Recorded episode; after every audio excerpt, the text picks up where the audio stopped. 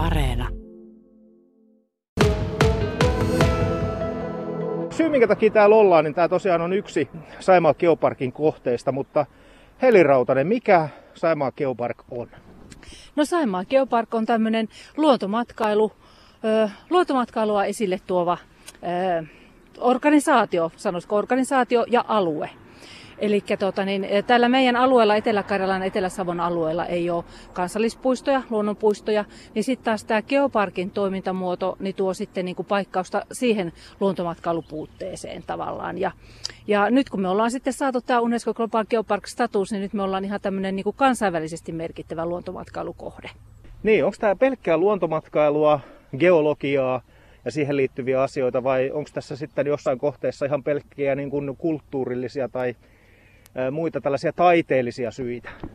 No meillä on tota ihan tämmöisiä geologisia kohteita, eli geokohteita, mutta sitten meillä on myös luonto- ja kulttuurikohteita. Ja luonto- ja kulttuurikohteet on, voi, olla, voi olla vaikka tota, niitä erilaisia museoita tai sitten ihan maisemallisia kohteita. Et tässä on niin hyvin, sitä geologiaa on niin pyöritetty sen luonnon ja maisemallisuuden ja sitten myös tämän kulttuuriperinnön niin kuin ympärille. Mutta sitten meille tietysti vielä kuuluu tämmöistä niin kuin ympäristökasvatustoimintaa, että, että on niin kuin hyvin laajasti ajateltu tämä meidän geopark ja geopark-toiminta. Että et se ei ole vain pelkästään matkailua ja elinvoimatuomista, mutta sitten on myös tämmöistä sivistyspuolta ja ympäristö, ympäristökasvatusta. No miten iso alue tämä on? Eikö tämä ulotu niin Etelä-Savon ja Etelä-Karjalan alueelle? Kyllä, Etelä-Savon, Etelä-Karjalan alueelle ja siis meidän, meillä on yhdeksän jäsenkuntaa. Ja äh, tämä meidän pinta-ala on yli 6000 neliökilometriä, mikä on niin kuin kansainvälisessä mittakaavassa ihan, niin kuin, ihan sieltä isommasta päästä. Et, äh, esimerkiksi tuota, niin, yksi geoparkki, joka nyt sai samaan aikaan statuksen kuin me, niin heidän pinta-ala oli var, vähän yli 700 neliökilometriä. Tosiaan viime torstaina Unescon, eli siis yhdistyneiden kansakuntien kasvatustiede- ja kulttuurijärjestö, myönsi teille tämän UGG-statuksen, eli Unesco Global Geopark-statuksen. Tämä on neljä vuotta voimassa. Sen jälkeen tarkastellaan uudelleen. Mikä tämän tunnustuksen merkitys on?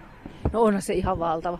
On se ihan niin kuin valtava semmoinen No niin kuin tietysti tämmöinen niin kuin kansainvälinen meriitti tälle alueelle, että me ollaan niin kuin kansainvälisesti merkittävää, se meidän geologia on täällä kansainvälisesti merkittävää, mutta sitten se on myös meille asukkaille niin ihan mieletön asia, että et, et meillä, me asutaan täällä keskellä geoparkkia, joka on tämmöinen kansainvälisesti merkittävä luontomatkailukohde, niin ei monessa luontokeskuksessa tai luonnonpuistossa niin ei asuta, mutta me asutaan täällä Unesco-statuksellisella alueella. Me ollaan nyt Ruokolahdella Kirkonmäen alueella ja tämä on ilmeisesti aika iso geopark-alue. Miksi tämä on geopark-alue? Joo, siis tämä on meidän niin kuin, geokohde. Ja tässä Kirkonmäellä niin yhdistyy oikeastaan niin kuin, lähes kaikki Saimaa geoparkin niin kuin, teemat.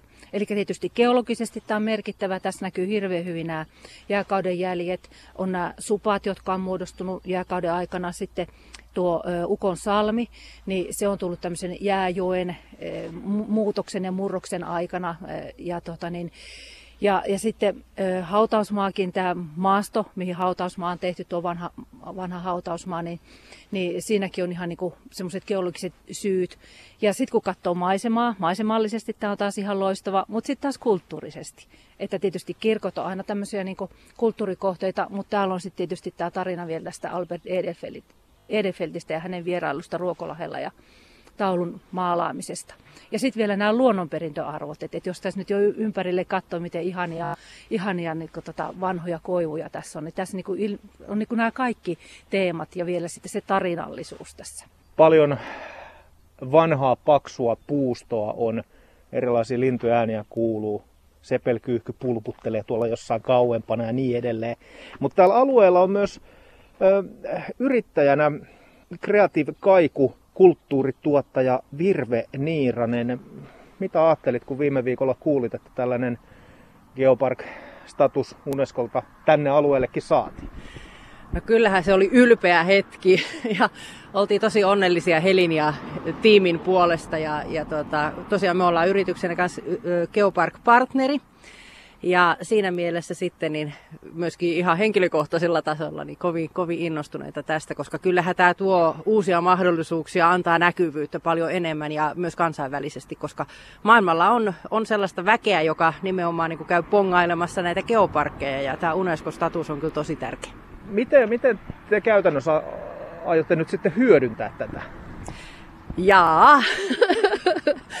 Tässä tietysti tämä korona-aika teettää vähän sitä, että hirveän pitkiä, pitkiä esimerkiksi tapahtumasuunnitelmia ei tässä tule tehtyä, että odotellaan aina vähän näitä uusia määräyksiä, mitä on, mutta että kyllä me ollaan hyödynnetty tätä Geopark-asiaa nyt kaikkina näinä, näinä aikaisempinakin vuosina siinä mielessä, että kerrotaan, kun meille tulee tuohon kahvilalle ulkomuseoalueelle, niin tulee vieraita, niin kerrotaan heille tästä Geopark-alueesta, näytetään kartasta näitä kohteita ja kerrotaan toisista Geopark-alueella toimivista yrittäjistä ja erilaisista maisemareiteistä. Eli kyllä tämä tuo niin selkeästi sellaista lisäarvoa tähän, niin kuin, tähän tiedottamiseen myöskin asiakkaille päin. Ja, ja tokikin, niin Heli mainitsi tässä nämä kulttuuriset arvot, niin tässä Kirkonmäellä, niin tässä tietysti niin ihan, ihan tässä paikallisestikin niin pystyy nyt sitten hyödyntämään tätä geologiatietoutta, mikä on tämän geoparkin myötä tullut, kun tässä ihmisiä opastaa sitten tässä Kirkonmäen ympäristössä. Onko teillä siis äh, käytännössä ihan tällaisia jotain opastettuja kierroksia tai onko teillä jotain retkikohteita, mihin te sitten viette, viette seurueita, jos kokoontumisrajoitukset sitä ei estä?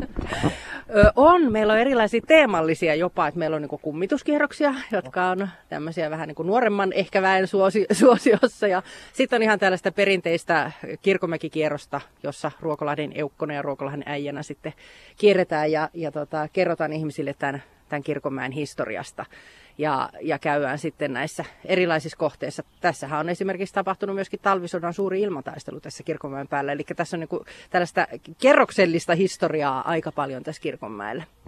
Virve Niiranen, teillä on toi kahvila tuossa noin 300 metrin päässä tästä kirkosta, niin tullaanko kysymään sen Edelfeltin taulun perään, että onko se, onko se tämä kirkko, missä se on maalattu ja onko siellä vielä paikka, sama paikka nähtävillä? Kyllä tullaan, joo. Ja sitten ylen hämmästyneitä ihmiset on siitä, että aa, teillä onkin puukirkko, kun siinä Edefeltin taulussa näkyy itse asiassa vaan sitä kirkon kivijalkaa. Mm. Ja tota, toinen asia, mihin, mitä meiltä tullaan kysymään, niin on, missä se Simo Häyhän hauta on. Ja sehän on ihan tuossa vanhan hautausmaan kulmassa. Eli, eli nämä asiat on niin ehkä tässä kirkonmäellä ne, mitä ensimmäiseksi tullaan kysymään. Mutta kyllä sitten ihmiset on kovasti innoissa ja hämmästyneitä, että miten, miten tota, paljon tästä sitä erilaista historiaa löytyy. Saiva Geoparkin toiminnanjohtaja Heli Rautanen. Mitkä teidän odotukset nyt on sitten, kun Unescolta on status maininta saatu neljäksi vuodeksi käyttöön? No tietysti no odotukset on niinku suuret ja, ja niin kuin aikaisemminkin jo sanoin, niin hyvin niinku iloiset ja onnelliset. Että äh, itse niinku näkee ja, ja meidän hallitus näkee, että, että tässä meidän työssä on niinku tavallaan kolme, kolme eri tasoa. Ja se ensimmäinen taso on tämä niinku paikallisten asukkaiden kanssa tehtävä työ. Eli että et paikalliset asukkaat oikeasti niin tämän neljän vuoden aikana, niin he niin ymmärtävät, että okei, hei, että me asutaan täällä geoparkin alueella ja, ja se tulee heille niin omaksi omaksi, ei, ei pelkästään tämä geologia, mutta että koko tämä kulttuuri- ja luontoperintö. Perintö. No sitten toinen taso on sitten tämä, että mitä tehdään, tehdään tota, niin kansallisesti, eli siis, että, että, että ihan suomalaiset koko Suomi niin saa tietoa tästä, että meillä on tämmöinen mahtava, mahtava luontomatkailukohde. Ja siinä sitten taas meidän partnerit, nämä yrityspartnerit on isossa roolissa. Eli heidän niin kuin, tuotteita e, ja palveluita yhä enemmän esille, niin kuin ollaan jo, jo nyt nyt tota, niin saatu tämmöisen luontomatkailuportaalin kautta. Ja sitten kolmas taso on se kansainvälinen taso. Eli sitten jatketaan ja vahvistetaan yhä edelleen sitä yhteistyötä tuonne Unesco päin. Nyt etitään sieltä sitten tämmöisiä niin kuin Geopark-kumppaneita, mutta sitten myös semmoista kansainvälistä näkyväisyyttä, mitä myös ollaan jo tehty tämmöisen luontomatkailuportaalin kautta. Eli meillä on tässä niin kuin kolme semmoista tasoa, mitä me niin kuin viedään tämän neljän vuoden päästä eteenpäin. Ja sitten, että miten se kaikki niin kuin mikä se tarkoitus on, on se, mikä on geoparkilla tämä ensisijainen ajatus, että tuoda sitä elinvoimaa näille maaseutualueille, eli yrittäjille työtilaisuuksia, töitä, matkailutuloa. Kun torstaina tämä asia julkistettiin, niin mekin tuonne Ylen sivuille tehtiin uutinen aiheesta ja huomasin, että sinne kommentointeihin oli tullut yksi, yksi sellainen kommentti, että hienoa, toivottavasti tämä torppaa kaivoshankkeita Saimaan alueella. Pystyykö tämä vaikuttaa semmoisiin asioihin? No tämä Unesco Global Geopark-status, niin se ei itsessään se ei tuo tuo tuota, niin, tämmöisiä niin uusia suojelu, suojeluasioita tai suojelutoimenpiteitä. Et esimerkiksi meillä, et et tällä alueella pitää niin kuin olla semmoisia niin suojelutoimenpiteitä, niin kuin meillä on se Natura 2000 on tällä alueella. Ja, ja se on ollut se, minkä kautta me ollaan niin kuin sit myös ö, pystytty niin kuin Unescolle näyttämään, että, että sitä geologista perintöä täällä niin kuin vaalitaan. Mutta semmoisia uusia ö, suojelumerkityksiä tai tämmöisiä niin ohjelmia niin ei tule tämän mukana.